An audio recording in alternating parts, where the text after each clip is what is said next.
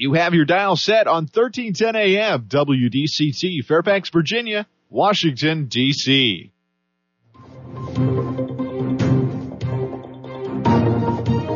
워싱턴과 미국 그리고 세계의 흐름을 짚어보는 라디오 워싱턴의 시사 토크쇼 워싱턴 전망대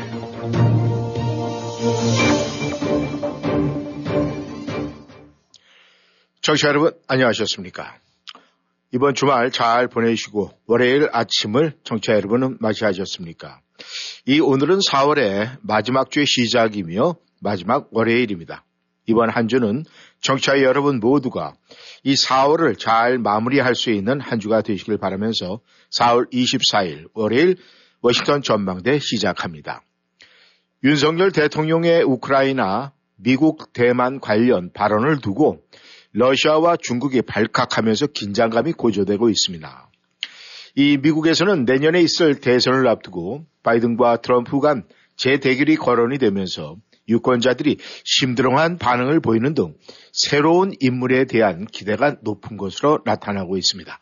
오늘 워싱턴 전망대 먼저 미국 정가 소식부터 알아보도록 하겠습니다. 오늘도 김영일 해설위원 함께 하십니다. 안녕하셨습니까? 네, 안녕하십니까? 네.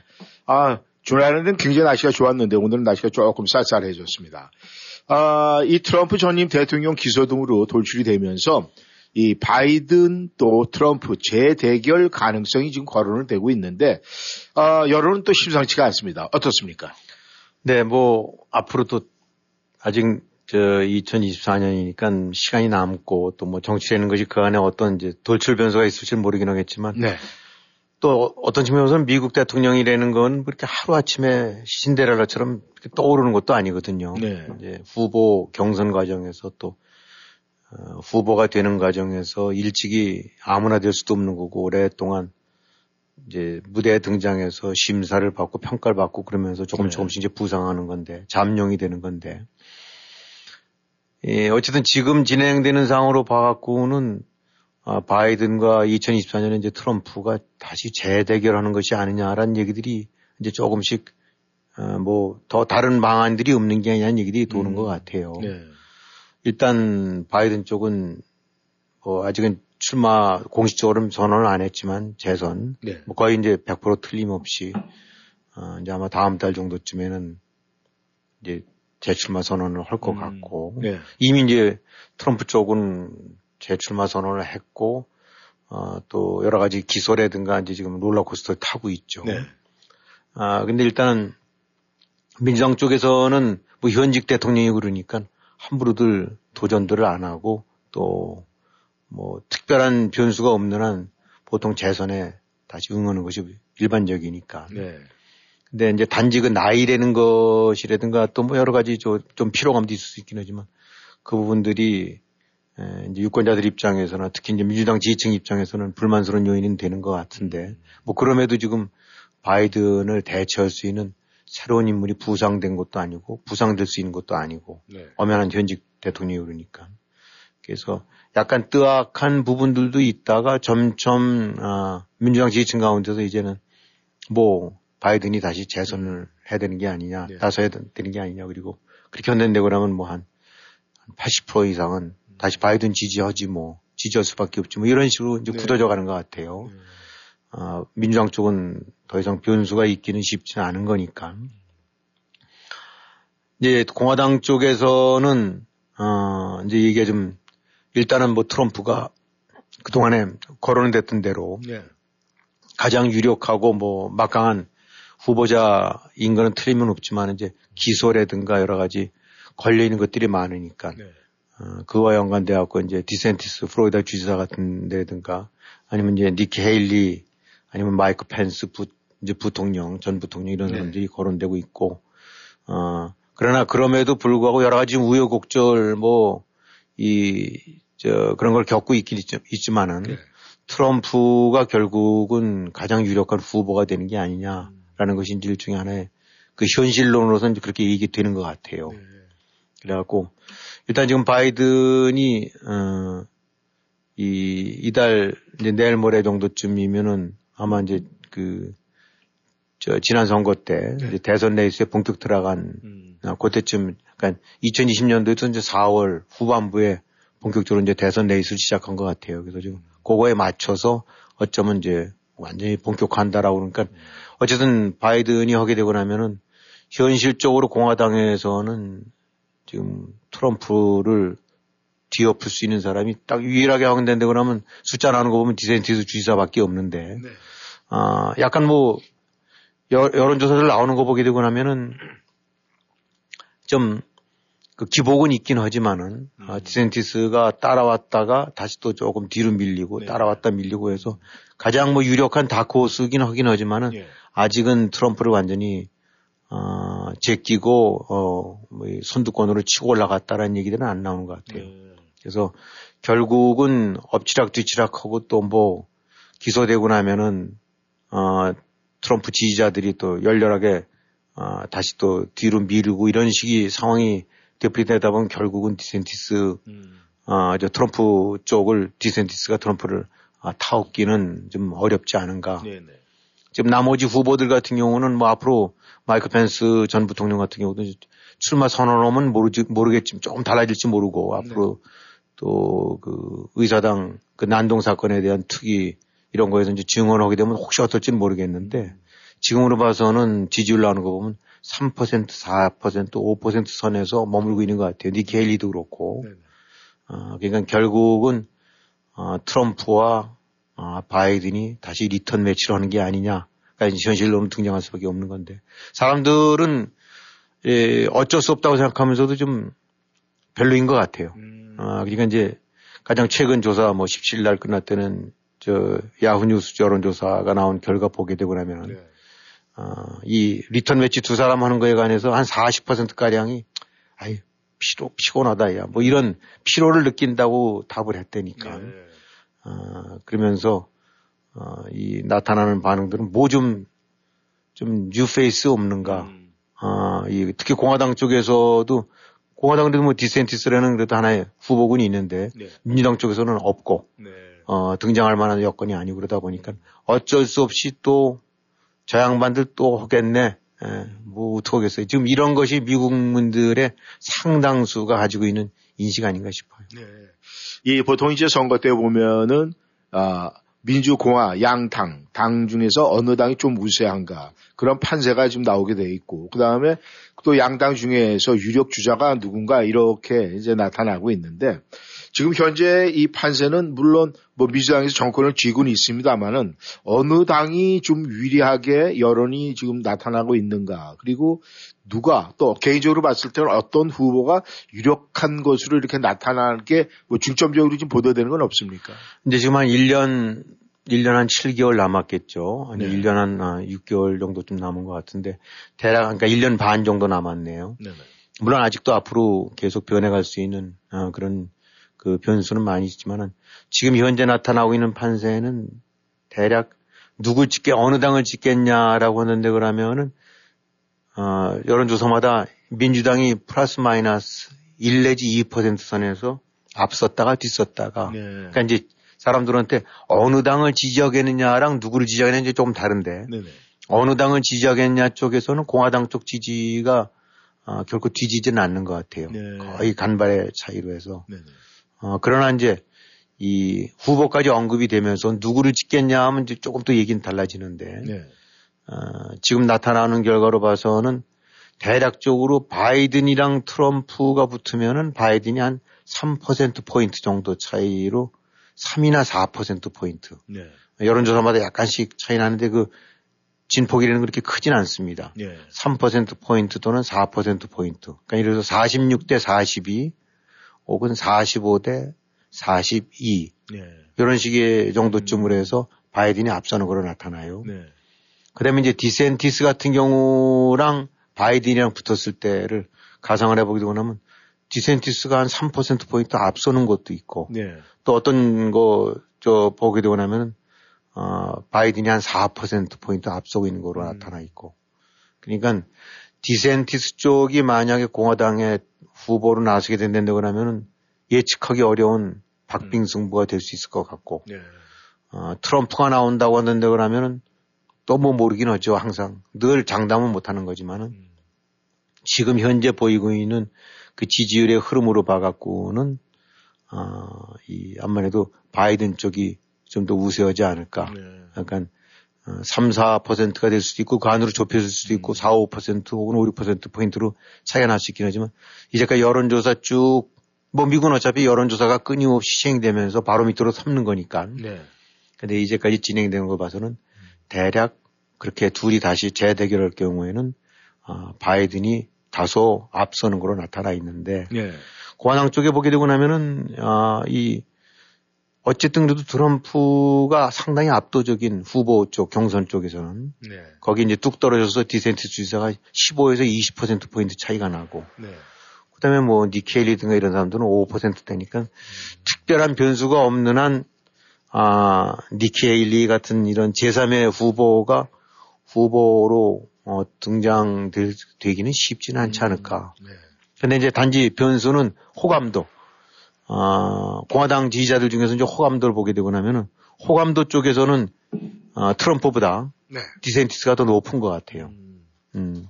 그러니까 이제 인기는 좀 더 떨어지는데 그 공화당 이제 전반적인 거고 그러나 이제 현실적으로 아, 이 실제로 후보를 뽑고자 했었을 때는 네. 디센티스 쪽이 이제 밀리는 거죠. 네. 근데 아까도 이제 좀 그 바이든과 트럼프의 재대결에 이제 시큰둥하고 이랬다는 이제 분위기 말씀드렸는데 실제로 어, 두 후보를 이렇게 놓고 이제 내부 지지자들 이렇게 보게 되고 나면은 또 뭐 양당을 다 합친 전체 유권자라고 봐야 되겠죠. 아, 한 60% 정도가 트럼프 출마하는 거를 반대로 하고 있어요. 음. 그러니까 이제 공화당, 민주당 다 합쳐서. 네. 근데 또 여기서 보게 되고 나면 근데 그 이유는 뭐가 되냐면 여러 가지 그 사기 혐의 뭐 적절치가 않다 후보로서의 이제 이런 이유가 가장 많은 반대 이유가 되고 역시 바이든도 출마를 반대한다는 비율이 70% 가까울 정도로 높아요. 그러면서 이제 그 가장 큰 이유는 절반가량이 이 너무 나이가 많다. 음. 아, 그래서 바이든이 아니었으면 좋겠다라고 하는데 네. 하여튼 약간 상충되는 거는 전체적인 여론이라든가 이런 데 보게 되고 나면 시큰둥하고 음. 아, 그 두 사람 안 나왔으면 좋겠다가 더 많은데 네. 네. 일단 현실화 시켜서 나왔다고 보게 되고 나면은 그래도 바이든 쪽이 다소 유리한 것이 아니냐. 아, 지금 그런 식으로 우리가 요약은 할 수 있을 것 같아요. 아, 그런데 말이죠. 이, 이제 대선 그러면은 항상 변수가 있지 않습니까?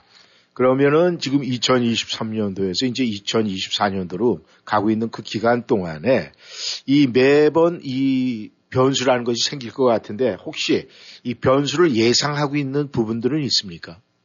일단 바이든 쪽 부분은 어, 뭐 정말 결정적으로 건강 내지 판단, 네. 인지 뭐 지각 이런 이런 판단에서 나이 때문에 네. 어, 뭐 정치적인 판단보다 이제 그런 요소 때문에 엄청난 어, 해프닝이 일어나거나 이렇게 해서 음. 결정적으로 사람들로 하여금 회의 어딘가 회의적인 반응을 이런 거가 아니라고 한다고 그러면은 네. 민주당 쪽은 변, 변수는 없을 것 같은데 네. 공화당 쪽은 역시 이제 그 트럼프가 지금은 압도를 하고 있지만은 그 소위 사법 리스크 네. 여러 가지들이 가장 큰 아, 이제 변수가 될 수 있는데 이 지금 뭐 지난번에 기소됐던 그 포르노 배우 관련 이제 뒷돈 대준 거 이런 거는 네네. 물론 물론 이제 그것도 아 이제 그 사태도 처음에 전직 대통령으로의 기소로서 초유의 사태이긴 하지만은 네. 지금 요거 이외에 조지아주의 그 선거 방해라든가 그다음에 기밀 문서 유출 건도 있고 네. 의사당 난동 관련 선동 혐의 같은 것들 굵직한 사건들이 지금 줄줄이 대기오고 있죠. 네. 뉴욕지검에서 어 이제 트럼프 기업에 대한 것도 계속 하고 있고. 음. 근데 지금 이래서 이런 포르노 배우 건 같은 경우는 어떻게 보면 정치적인 입김이 작용하지 않았느냐. 아, 뭐 대선 이런 거를 억, 견제하기 위해서 이런 식으로 엮어놓은 게 아니냐라고 네. 해서 이제 후보자들, 저 지지자들한테 아, 그런 부분들이 이제 어필을 해갖고 먹힐 수 있는 점이 있는데 조지아 건 같은 경우는 좀 다르거든요. 네. 조지아 건은 실제로 주 국무장관한테 전화를 걸어서 약 한 18,000표 어디서 찾아봐. 어, 내 쪽 그 뒤져 있는 그 부분을 뒤져서 좀 찾아내. 뭐 이런 식의 이런 압박 이런 것들이 명백한 사법방해고 네. 어, 선거 부정으로 연결될 수 있는 거기 때문에 사안이 이 포르노 배우 사건과는 비교가 안 되죠. 음. 어, 그러니까 이거는 사실은 정치 변명이라든가 그런 것이 안 통하고 네. 명백한 어, 그 초유의 사법 방해 혐의를 받을 수 있는 거기 때문에 네. 그래서 이제 이게 지금 조만간 아, 이 이제 조지아 대배심에서 기소 여부를 결정진다니까 네. 만약에 그쪽에서 기소가 되고 그 부분들이 구체적으로 이제 혐의 사실이 적시돼 갖고 음. 어, 왜 이런 이런 이유로 인해서 기소가 됐다라는 공소장 같은 경우들이 오픈되고 나면은 음. 이거는 어, 사실은 지금 포르노 배우권과는 비교할 수 없을 정도의 그 이제 영향을 줄 수가 있을 거예요. 네. 어, 그래고 실제로 많은 전문가들이 예측하는 것이 조지아권 쪽 부분이 훨씬 더 심각하다. 네. 그리고 그것이, 그것이 된다는데 그러면 정치적으로 뭐 이렇게 탄압 빠는다 이런 거로 하는 거는 별개의 건이다. 음. 아, 라고 얘기하기 때문에. 이, 이러다, 이러다 보니까 참 공화당 지금, 아, 거듭 말씀드리지만 딜레마죠. 네. 아, 지금 당내로 봐갖고는 뭐 트럼프가 지금의 추세로 봐서는 빼도 박도 못하게, 어, 후보가 될 수 있을 것 같은데, 네. 어, 일단은 이제 그런 리스크를 안고 가게 되고 나면은 상처 끝에, 어, 공화당 후보라는 훈장은 탈지 모르지만 정말 네. 상처뿐인 영광이 되겠죠. 네. 본선에서. 네. 그래서 실제로 여론조사하게 되고 나면은 트럼프를 찍는다고 하는 사람들도 많지만 38% 정도쯤은 그 이길 수 있는 본선에서 이길 수 있는 사람을 찍어야 되는 게 아니냐라는 네. 이런 부분들이 나오는데 이것이 바로 고스란히 트럼프한테는 악재가 될 수 있는 거죠. 네. 그러니까 공화당은 통과할지 몰라도 중도층이라든가 이런 데에서 그 많은 부정적인 인식을 안고 있기 때문에 어, 그래서 일단 변수 쪽이 그럼 이제 그런 부분들이 아주 엄청나게 부상이 되고 나면은 네. 모르겠어요. 이제 공화당 내부에서 야 이거 안 되겠다. 이, 이 대항마를 바꿔야 되겠다. 음. 라는 말이 나올 수도 있긴 하겠지만은 지금 뭐 트럼프의 지지층의 특징이 보게 되고 나니까 전례 없는 일종의 그 열렬 맹목적인 지지층들이 많기 음. 때문에 그런 거로 인해서 후보 경선에서 완전히 판세가 뒤바뀌려는 것도 역시 그것도 현실적으로 쉽지 않다고 보나 봐요. 음. 그러니까 이제 공화당은 갈수록 어, 참 이리, 이리 할 수도 없고 저리 할 수도 없는 네. 어, 그런 난감한 상태인 것 같은데 바로 또 그걸 또 민주당 쪽에서는 굉장히 어찌든 간에 좁게 선거로만 봐갖고는 어, 상대방 주자가 저렇게 흠결 많은 네. 흠집 많은 주자가 된다고 그러면은 굉장히 어, 편안할 수가 있죠. 네. 아, 그러니까 그런 측면에서 지금 하여튼 1년 반 남겨두은 상태로 봐갖고는 아, 만약에 이런 추세가 계속된다고 하면 민주당 쪽이 어, 다소 유리한 고지를 안고 어, 지금 가고 있는 게 아닌가. 네. 그렇게 종합적으로 예측을 해볼 수 있을 것 같습니다. 네. 그렇다면 이 공화당 이 수뇌부에서는 아주 진퇴양난의 그런 고민에 빠질 수밖에 없겠네요. 실제로 공화당 지지자들 뭐 이렇게들 나타난 것들 보게 되고 나면 진짜 고민이 되나 봐요. 네. 이걸 이걸 그대로 가자니 질 것 같고 음. 안 가자니 무슨 뭐 무슨 펜스나 니케일이 뽑을 수도 없는 거고 예. 어, 디센티스 같은 경우도 보게 되고 나면 특히 이제 그 보수층 쪽에서 열렬 보수층 중에서는 또 조금씩 떨어지나 봐요 지지층이 그러니까 이 모멘텀을 디센티스가 불, 이렇게 불끈 불끈 솟듯이 뭔가는 보여주긴 하는데 네. 아주 견고한 어떤 이런 지지세를 해가면서 꾸준히 돼가는 상태가 아니라 음. 아, 그 다음에 특히 이제 저 트럼프 쪽이 보게 되고 나니까 그 막말이라고 해야 될까요? 예, 예. 그뭐 이름도 바꾸고 조롱하는 식으로 바꾸고 네. 완전히 제 내가 애 키워준 애인데 음. 이, 저 인간이 저기 지금 지금 나한테 감히 뭐 이런 식으로 하는데 지금 선거 예측가들 얘기는 저거 이제 본격적으로 험구가 시작되고 나면은 네.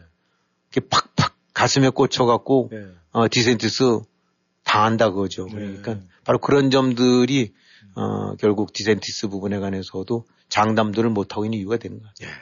그러니까 하늘 보면서 한숨 소리가 들릴 것 같습니다. 청취자 여러분께서는 워싱턴 전망대에 함께하고 계십니다. 전하는 말씀 듣고 다시 돌아오겠습니다. 무슨 근심 있어? 표정이 왜 이렇게 어두워? 음, 치과 치료를 받아야 하는데 보험은 없고 걱정이야. 이젠 걱정하지 마. BK 치과에서 새로운 플랜 나왔잖아. 매년 199불로 1년에 2회 정기검진, 치아 클리닝, 구강 엑스레이는 물론 모든 시술을 60에서 35% off해준대. 정말 화수목요일 야간 진료한다는 BK 치과 또 대박이네. 모든 치과 진료 가능하며 편안한 진료로 여러분의 치아 건강을 책임집니다. 센터베 엘츠마트 주차장 건너편 BK 치과. 화수 목요일 야간 진료하는 BK 치과. 703-609-2875. 703-609-2875. 부동산 상담은 빠를수록 좋고 많이 할수록 유익합니다. 교포사회와 30년을 함께해온 태평양 부동산은 역사와 전통으로 신뢰를 만들었습니다. 주택매매, 렌트, 관리와 커머셜 거래까지 주점하시고 무엇이든 문의하세요. 특별한 거래의 기술과 전문성으로 고객에게 다가갑니다. 부동산 상담, 빠를수록 좋고 많이 할수록 유익합니다. 703-266-3828 부동산 관련 무엇이든 물어보세요. 703-266-3828 태평양 부동산 세포드 브라운 현대 페어팩스 찰랑거리는 봄바람에 실려온 4월의 현대 2023년 투싼, 2023년 산타페, 최대 48개월 0% APR 적용. 모든 new 세포드 브라운 현대자동차는 미국 최고 수준의 10년 10만 마일 무상 서비스와 Owner Assurance가 지원됩니다. 페어팩스 블루버드에 위치한 세포드 브라운 현대 페어팩스를 방문하세요. 703-352-0444 세포드 브라운 현대 페어팩스.com 0% APR 48개월 할부 기준은 크레딧이 승인된 분에게 해당되며 모든 고객이 이 조건에 해당되진 않습니다. 자세한 사항은 딜러샵에 문의하세요. 2023년 5월 1일까지 유효합니다. 소상공인 여러분, 직원 유지 크레딧 ERC 들어보셨죠? 직원 한 명당 최대 2만 6천 달러까지 세금 크레딧을 받을 수 있으며 절차도 간단합니다. 아직도 신청 안 하셨다고요? 그렇다면 이노베이션 리펀즈가 도와드리겠습니다. 유명 회계 법인의 감수를 받아 여러분이 수혜 대상에 해당하는지 확실하게 알아봐 드립니다. 이노베이션 리펀즈닷컴에서 무료로 확인하세요. 이노베이션 리펀즈닷컴 i-n-n-o-v-a-t-i-o-n r-e-f-u-n-d-s.com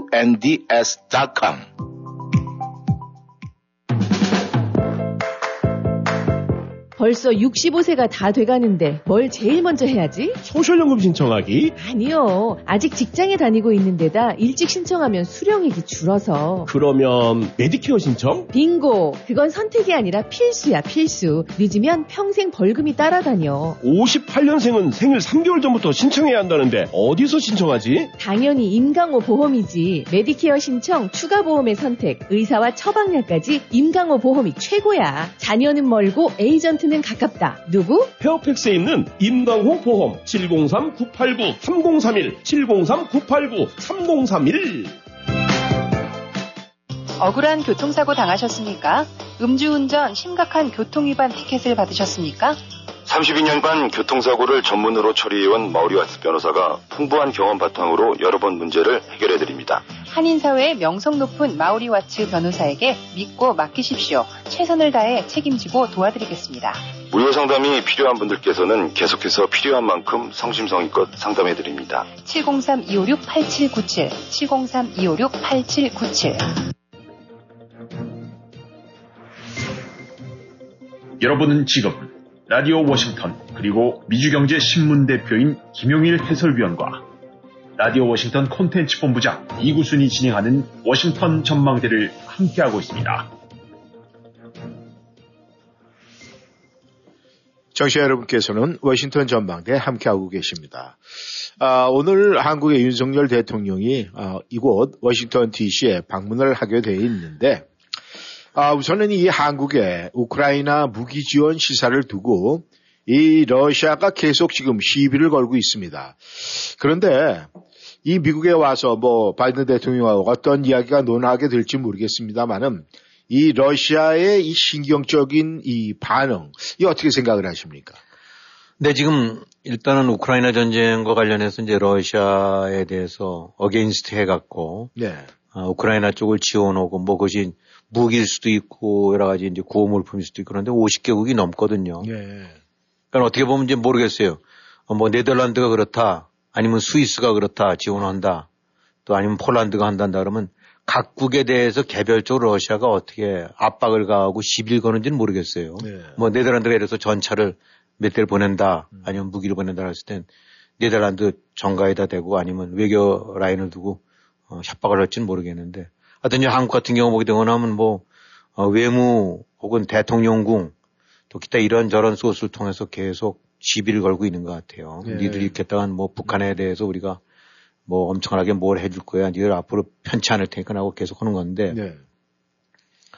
뭐 여러 가지 한국이 만만해 볼 수도 있긴 하지만 또 한편으로 봐서는 이 사실은 현실적으로 따져봤을 때 한국이 본격적으로 우크라이나 무기 지원에 대열에 서게 됐을 경우 안게 될 그 부담이라는 것이 네. 꽤큰 것 같아요. 음. 어, 우린 자세히는 모르고 있지만은 네.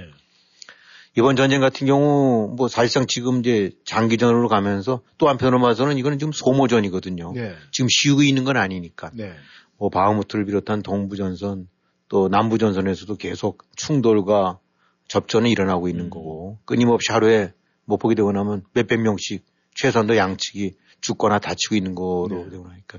근데 이렇게 정체되어 있었을 때 가장 일반적으로 보이는 것이 나타나오는 양상이 이제 포격전이거든요. 네. 경우에 따라서는 공군용을 통해서 뭐 미사일 공격을 할 수도 있고 장거리 미사일 쏠 수도 있긴 하지만은 네.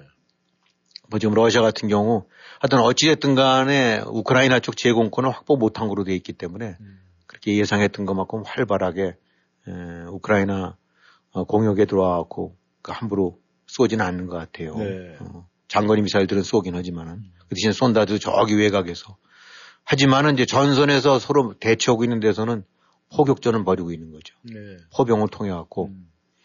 뭐 심해 이제 한참 심해 저기 저거 했을 때는 하루에 3 러시아가 한 2, 3만 불, 2, 3만 발 내지 네. 3, 4만 발, 네. 6만 불까지 6만 발까지 쐈다니까.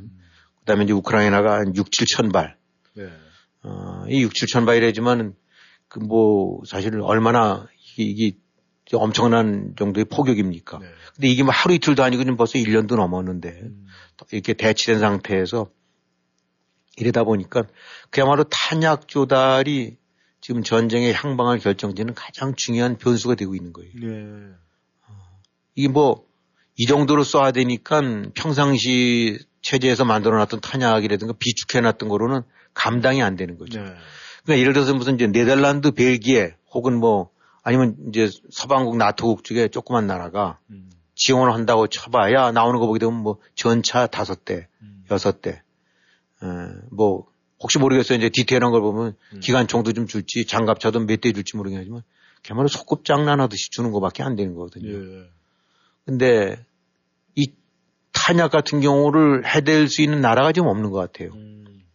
예를 들어 지금 EU 그 나토 쪽에서 네. 어, 공동 탄약 공동 구매해 갖고 넘기려고 뭐 이렇게 준비들 해서 지금 27개국인가 8개국이 맨날 머리 맞대고 어디서 사냐 돈은 어떻게 조달하냐 어떻게 뭐 누구 걸 사느냐 이런 식으로 아직도 논의 중인 것 같은데 네. 거기서 논의된 것이 100만 발이에요.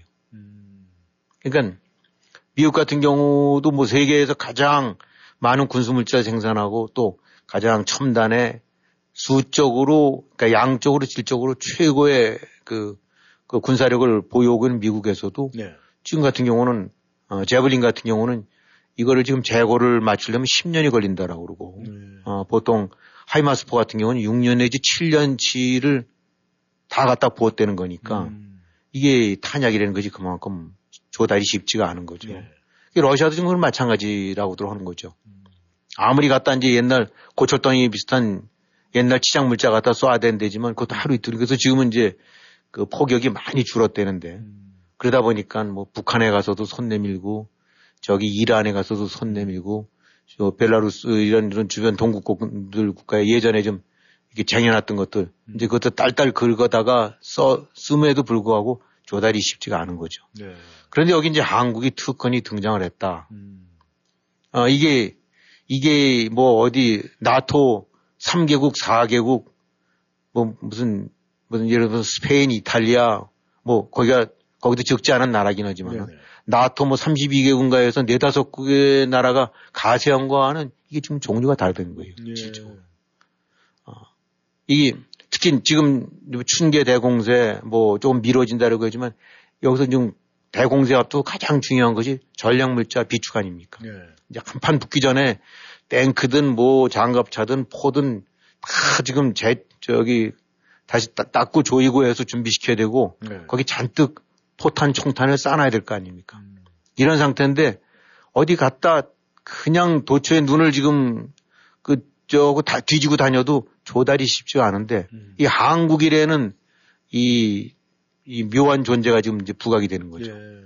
왜이 한국이 뭐 우리는 항상 북한이라는 아, 거와의 대결 네. 이런 건 사실 사실상 다른 나라는 달리 준 전시 체제로 항상 가동되었던 거 아닙니까? 그렇죠. 네. 어, 정권마다 조금씩 그 이- 김이 빠져갖고 문재인 정권 때는 뭐 완전히 당나라 군대처럼 음. 바뀌어버리긴 했지만은 그럼에도 불구하고 역시 군 전반적인 대응 태세에 있어서는 네.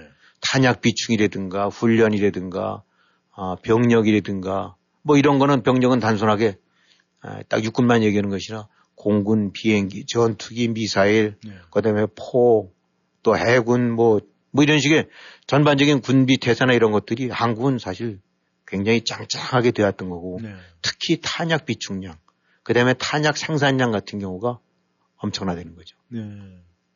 그러니까 이런 거를 조달해서 뒤를 댈 만한 나라가 거의 없다가 딱 한국이 눈에 띈 거예요. 네. 뭐 이미들 예, 군 전문가들 세는 알겠지만 네. 그러니까 이제 아, 이 뭐 나토 총장 같은 경우도 대놓고 한국이 지원하지 않으면 안 된다. 네. 근데 그건 표면적으로만 드러나는 거지만 안쪽으로 얼마나 얘기가 많았겠습니까? 네.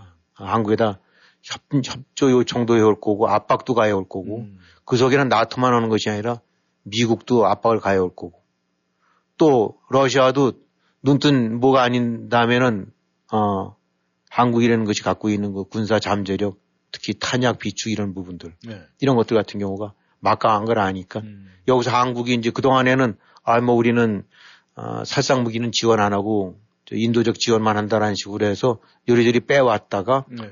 어 지난번에 이제 로이터 통신 그 회계를 통해 갖고 네. 뭔가 바뀔 것 같구나 하니까 저게 만약에 아 물꼬가 터져서 좀 조달해 주고 나면 지금 이렇게 대치된 상황에서 가뜩이나 탄약 부족한 상황에서 이거 큰일이네 네.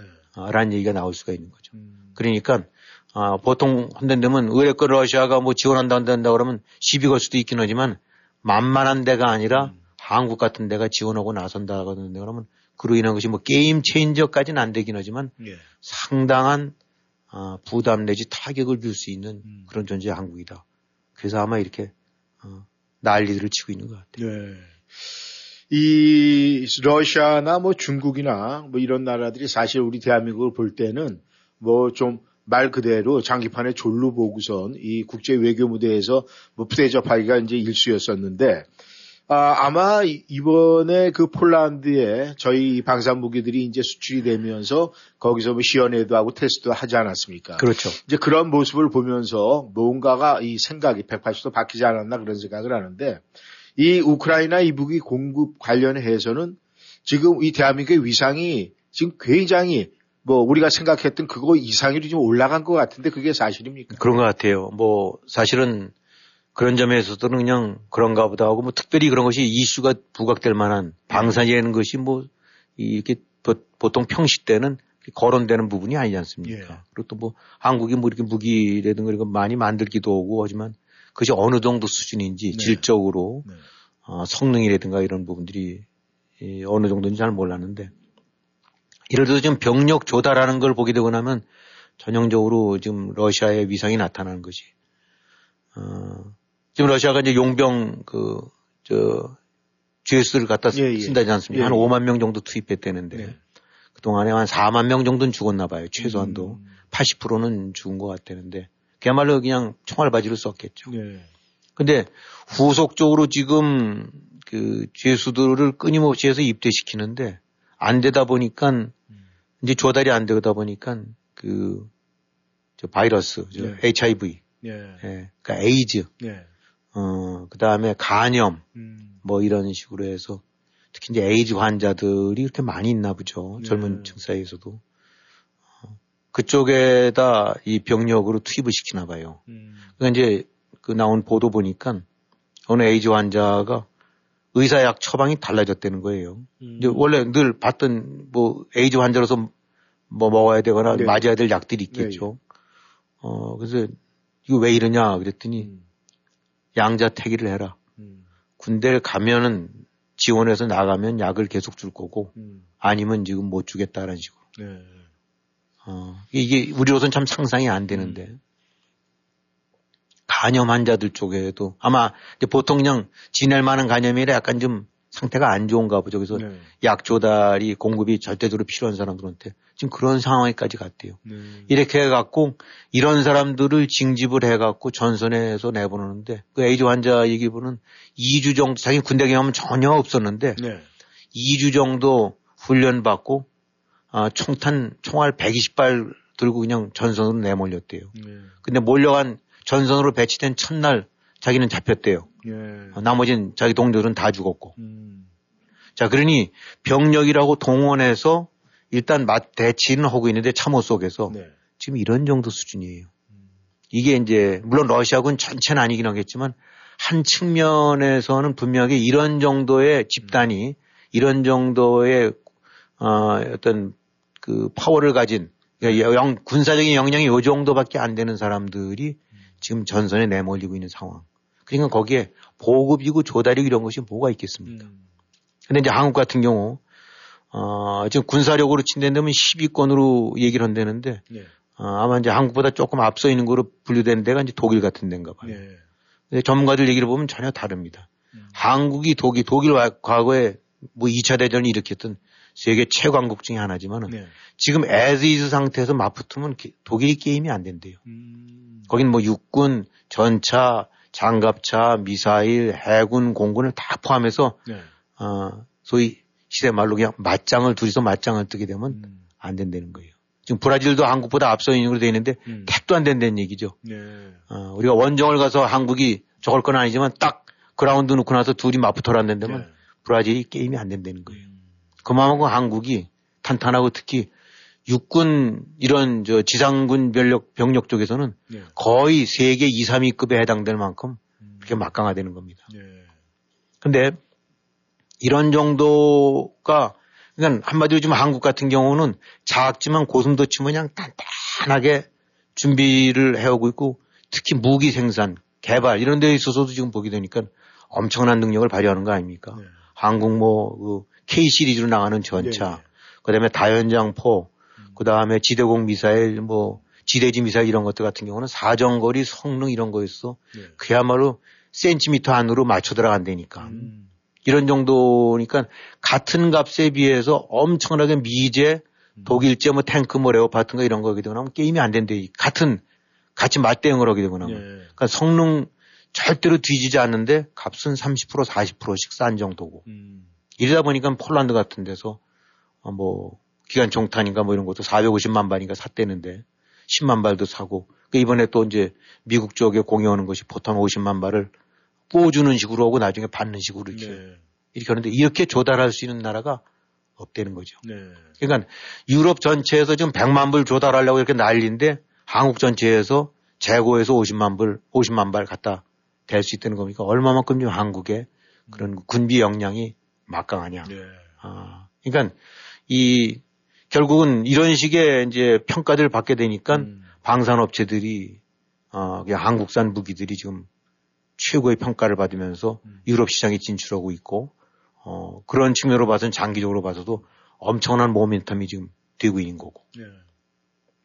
근데 이제 이게 성능도 좋고 아, 값도 싸고 그러긴 하지만 또 하나 참 그 전 세계 지금 특히 나토라든가 이런 데서 그냥 쌍수를 들어서 환영하고 있는 것이 이 신속함. 이 한국 배달의 민족 아닙니까? 음. 그렇죠. 얼마나 빠릅니까? 예, 맞습니다. 아, 이거 저도 마찬가지 경험이었지만 여기 미국 와서 처음 와서 하신 분들 가구점 가서 전 기가 막혀 했을 거라고 봐요. 네. 저희도 무슨 뭐 소파라든가 하나 이렇게 네. 해서 살려면은 우리가 한국서는 가면 돈 내고 그냥 집어오는 거 아닙니까? 네. 그때 무슨 조만한 의자인데 하나인데도 8주 걸리고 네. 12주 걸린다 그래서 그게 뭐하냐 했더니 어디서 스탁에서 갖고 와야 된다. 네. 이게 가구조차가 이런데 네. 무기나 이런 것들 같은 경우는 더욱더 만만인가 봐요. 네. 그래서 지금 독일의 레오파트 전차를 보급을 해준다라고 한다는데 그거 무슨 저기 우크라이나로 보내려면 수력을 내려면 1년 2개월에서 1년 6개월 걸린다니 네. 그 전쟁 다 끝나고 아닙니까? 음. 그나마 10대 20대 준다는데 그거 수리하고 보낸다는데 글쎄 이게 뭐 그 정밀 방산 무기니까 우리가 생각하는 뭐 그런 저 뭐 잔디깎기 기계랑은 좀 다를 수 있지만 네. 아니 모으고 있는 자들이 음. 수리하는데 2년이 걸려서 그걸 보내냐는데 네.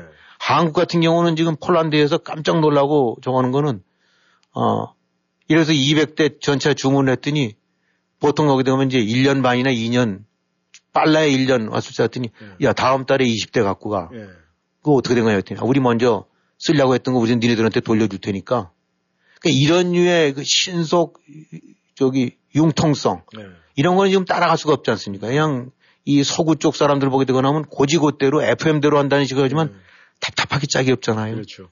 근데 지금 우크라이나라든가 이 나토 입장으로 봐서는 성능도 좋고 질도 좋지만은 얼마나 빨리 지금 신속하게 조달이 되느냐. 우크라이나에서는 시간이 관건이거든요. 네. 한 달, 두 달 내에 와야 이게 하는 건데 6개월 뒤에는 무슨 핵무기가 와도 소용이 없을 만큼 전세가 바뀔 수도 있단 말이죠. 네. 그런데다가 또 한국은 또 하나 장점이 뭐냐면 현지 라이센스식으로 기술 지원 부분이 아주 그 굉장히 그, 그 유연한가 봐요. 그러니까 독일 같은 경우 오게 되고 나면 그것도 이제 다들 노하우라고 해서 절대 그 현지 생산 안 하고 지네 거 라이센스에서 쓰고 이렇게 하는 것이 보통인데 폴란드랑 이제 특히 하면서 그래 그럼 폴란드에 공장 세워갖고 한폴 합작 해서 우리가 딱 라이센스랑 기술을 줄 테니까 니네가 그 폴란드 버전 생산해. 이러니까 이런 나토국들 입장으로 봐서는 값싸죠, 성능 좋죠, 그 다음에 애프터 서비스 기술 이전 좋죠, 빠르죠. 그러니까, 아, 야, 이거 한국이 진짜다. 이런 식으로 확 바뀐 것 같아요. 그러니까 포탄 50만 발 이런 것 같은 경우도, 어, 한국 같은 경우는 참 잘 된 게, 어떻게 보면 재고에서 딱 대주고 나면, 어, 다시 생산하게 되고 나면, 어, 미국이 돈 내고, 그거 채워주는 거거든요. 그래서 무슨 풍산금속 이런 데서, 어, 대포할 20만 발 해라. 그럼 뭐 5년, 7년, 10년 된 것들 이렇게 시장 물자로 들어가 있을 거 아닙니까? 그거 싹 빼서 주고 대신 똑같은 지원을 해서 신품으로 해서 싹 갈아주고 나니까 굉장히 이게 이제 그만한 역량이 있으니까. 그렇죠. 결국은 아, 우리는 모르고 있었었지만은 아름아름 뭐 핵이라는 것에 눌려 있었긴 했지만 한국의 방산무기 체제라든가 이런 양산 체제, 성능, 조달 능력, 신속, 기술 지원 이런 부분들이 딱 박자가 맞아갖고 아, 항 미국 일에 가장 강력하고 진짜 그 믿을만하고 성능 좋은 아, 이 방산무기 수출국으로 좀 등장이 되는 것 같아요. 그러니까 그런 측면으로 봐서 우크라이나에서는 한국한테는 엄청난 기회와 지금 부담을 주고도 있긴 하지만 그렇게 되는 거죠. 예. 그런 거 보면은 이 윤석열 정부가 이 외교 국방에 대해서는 굉장히 일각이 운이 있어요. 예. 일각인데 저 예. 잘 맥을 잘 잡아주면 운도 따르는 거예요. 예, 잘 가는 것 같은데 근데 유독 전 세계인들은 다 인정을 하는데 대한민국 국민들이 인정을 안 하는 것 같아요. 그렇죠. 예. 참 그게 아니 묘한 관계 아니겠습니까? 아, 밖에서 인정하는데 안에서 인정을 안 한다는 것은 이 뭔가 좀 문제가 있지 않나 생각을 합니다. 그런데 말이죠. 이렇게 하다 보니까 뭐 북한의 김정은이도 약간 지리지 않을까 그런 생각이 드는데 그래서 그런지 이 중국도 말이죠.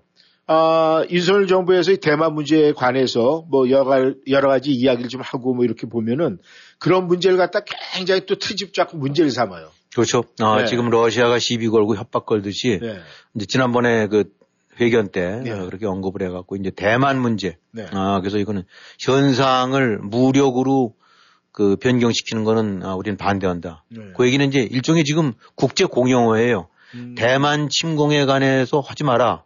아, 그건 용납 안 하겠다는 말을 표현하는 것이 네. 어, 현상을 무력으로 변경시키는 거. 음. 그러니까 현재 지금 에스이스 상태를 어, 중국이 어, 무력으로 해서 압박해서 대만을 뒤집어 엎는 이런 거 예. 용납 안 하겠다라는 건데 그거를 명백하게 한 거죠. 네.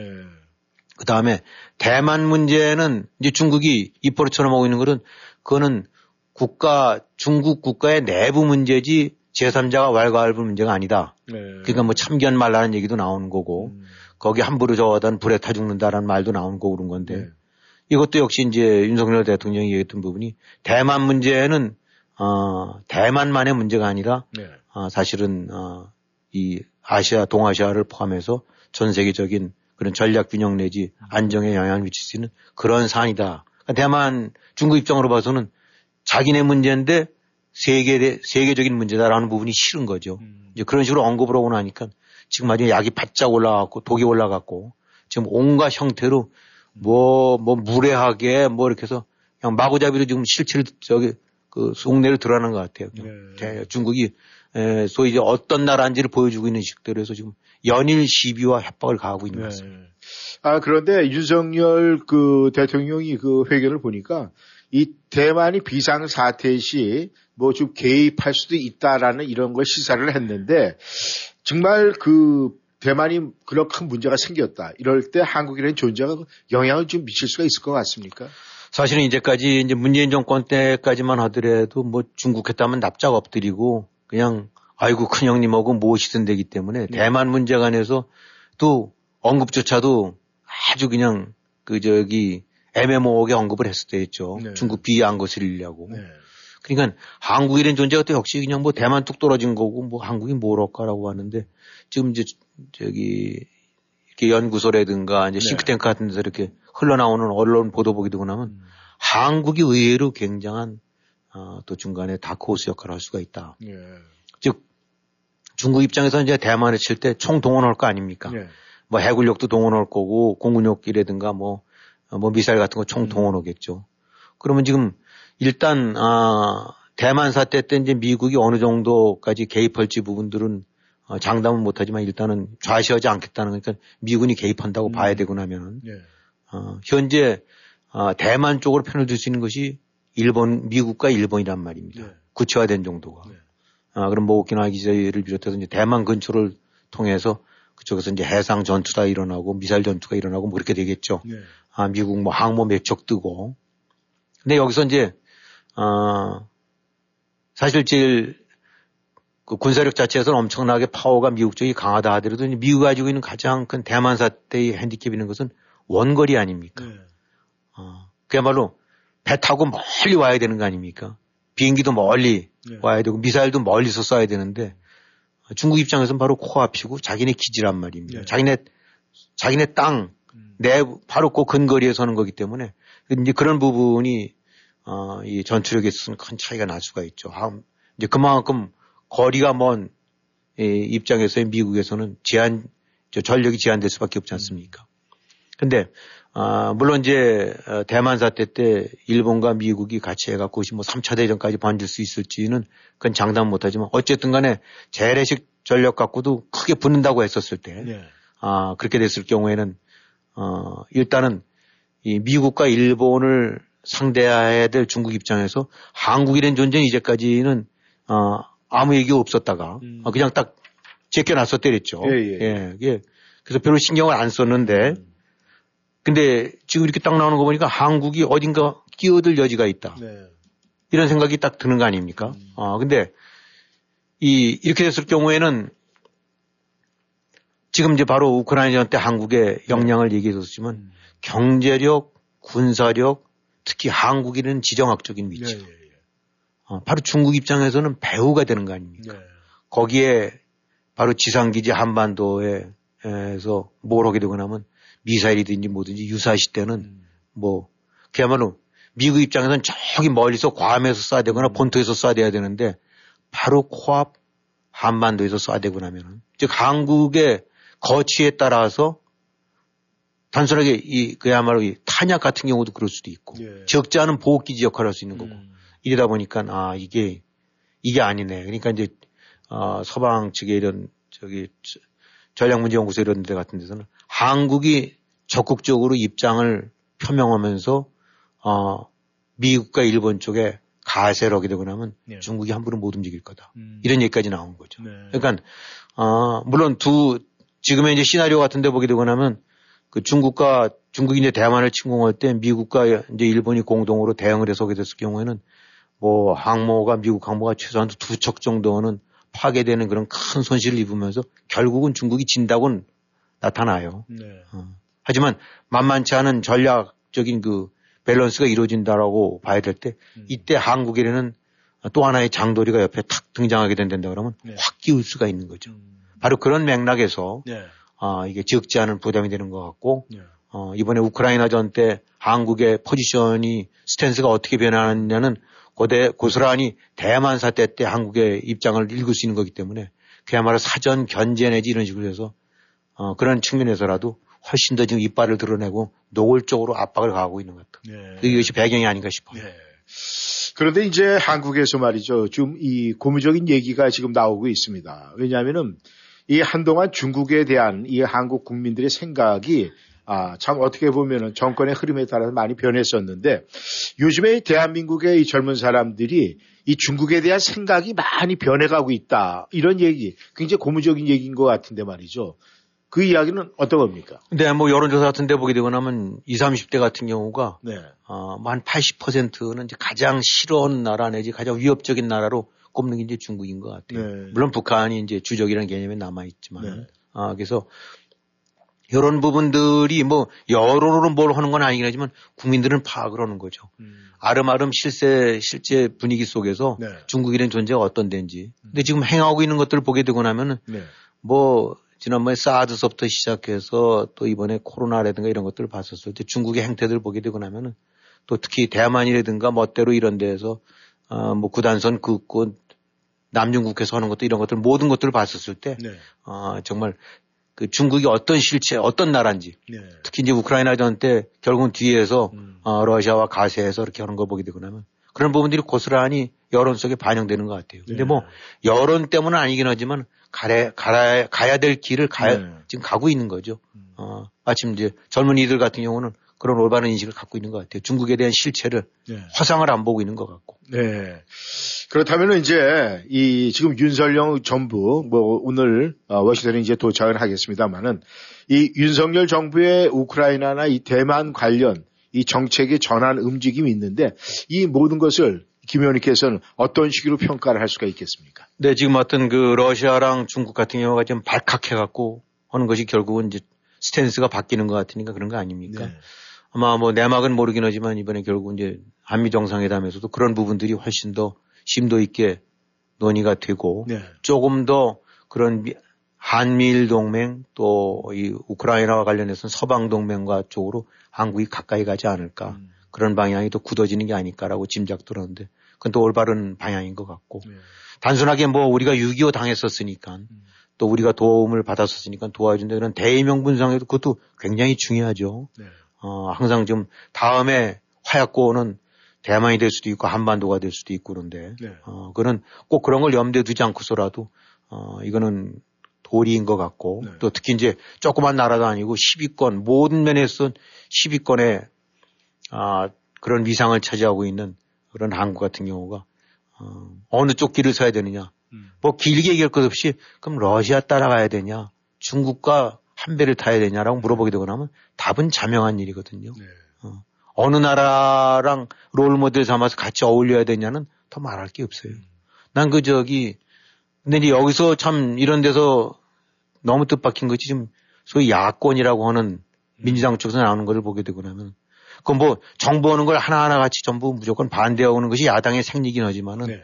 이런 식의 이제 스탠스 변화에 관해서 뭐 자해 외교 왜 괜히 덧들여서 그 뭐 뭐를 다 망치느냐 네. 뭐 이런 식의 이재명 무슨 민주당 이런 사람들 나오는데 이그 사람들한테 정말 묻고 싶은 게 그러면 그럼 러시아 따라가야 되겠느냐 중국이랑 어깨 동무하고 가야 될 거 아니야 당신들 생각엔 예. 그, 그, 그 사람들한테 묻고 싶은 것이 혹시 당신들 그 저 애들이나 자녀들 같은 경우 그럼 러시아 영주권 줘서 러시아에서 살게 하고 싶냐 평생을 네. 아마 그러면 다 아니라고 그럴 거예요. 음. 입으로만 저렇게 떠들고. 네. 결국은 그런 아, 6.25 때 이런 걸 떠나서 지금 한국이 가야 될 길은 아, 민주와 가치, 네. 아, 민주와 자유를 토대로 하는 가치 동맹에 서야 되는 거 아닙니까? 아, 지금 어찌든 간에 딴 거 다 떠나서 우크라이나를 침범한 것이 그럼 잘했던 얘기냐라고 해야 되는 거거든요. 그 러시아 편은 왜 러시아 심기를 거슬리냐라고 하는 얘기는 그럼 우크라이나를 침공한 거를 너는 괜찮다고 보느냐, 잘했다고 보느냐라고 묻는데 그때 무슨 대답을 할 수 있을지 모르겠어요. 네. 그리고 이제 자꾸 러시아랑 뭐 얘기했을 때 경제적인 실리 얘기하고 하는데 물론 그렇죠. 러시아와의 경제 또 여러 가지 뭐 중국과의 경제 특히 같은 거 무시할 수가 없겠죠. 근데 그렇게 한다는 우크라이나 쪽 부분도 경제 측면에서 결코 만만한 데가 아니에요. 지금 나오고 있는 얘기는 대략한 지금 현재로 봐서도 아, 만약에 이제 우크라이나 전쟁이 종식이 되고 나면은 네. 아, 복구 재건해야 될 거 아닙니까? 네. 그땐 뭐 전 세계 또 주요국들이 지원을 할 거 아닙니까? 네. 아, 최소한도 지금 7,500억 달러 이상의 돈이 들어가야 된다는 건데 조금 지나고 나면 간단하게 1조 달러 들어갈 수 있는 거거든요. 예. 그건 1조 달러 재개발 내지 복구 시장이에요.